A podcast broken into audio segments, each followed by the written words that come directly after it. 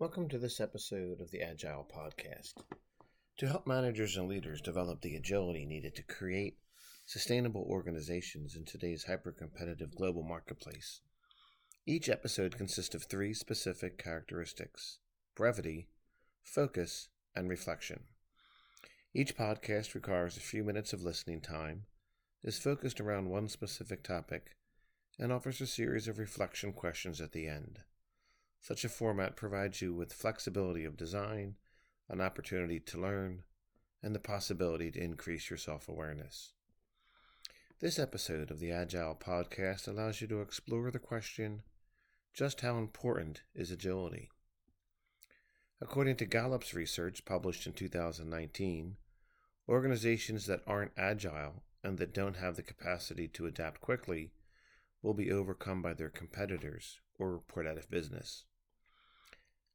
in its 2019 Global CEO Outlook, entitled Agile or Irrelevant Redefining Resilience, the consulting firm KPMG concluded A successful CEO is an agile CEO over two thirds of chief executive officers believe that agility is the new currency of business.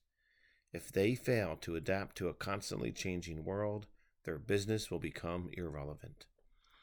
Moreover, McKinsey's research details how the organization is dawning as the new dominant organizational paradigm.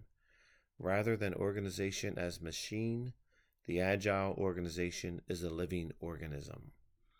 Agility is here to stay, as long as the global marketplace keeps disrupting the way people live, work, and do just about everything around the world. The emergence of the COVID 19 global pandemic stressed organizations around the world and exposed significant issues, concerns, and problems. To address the pressure points made visible by the unexpected crisis, organizations looking to create a sustainable future had as their new priority the making of meaningful investments in human capital to build an agile, flexible workforce. Three questions to consider. First, how often have you thought about the need for your organization to become more agile? Second, how often have you discussed the limitations within your organization's ability to adapt? And finally, what have you done in your own career to demonstrate some level of agility? Thank you for listening to this episode of the Agile Podcast, where we explored the question just how important is agility?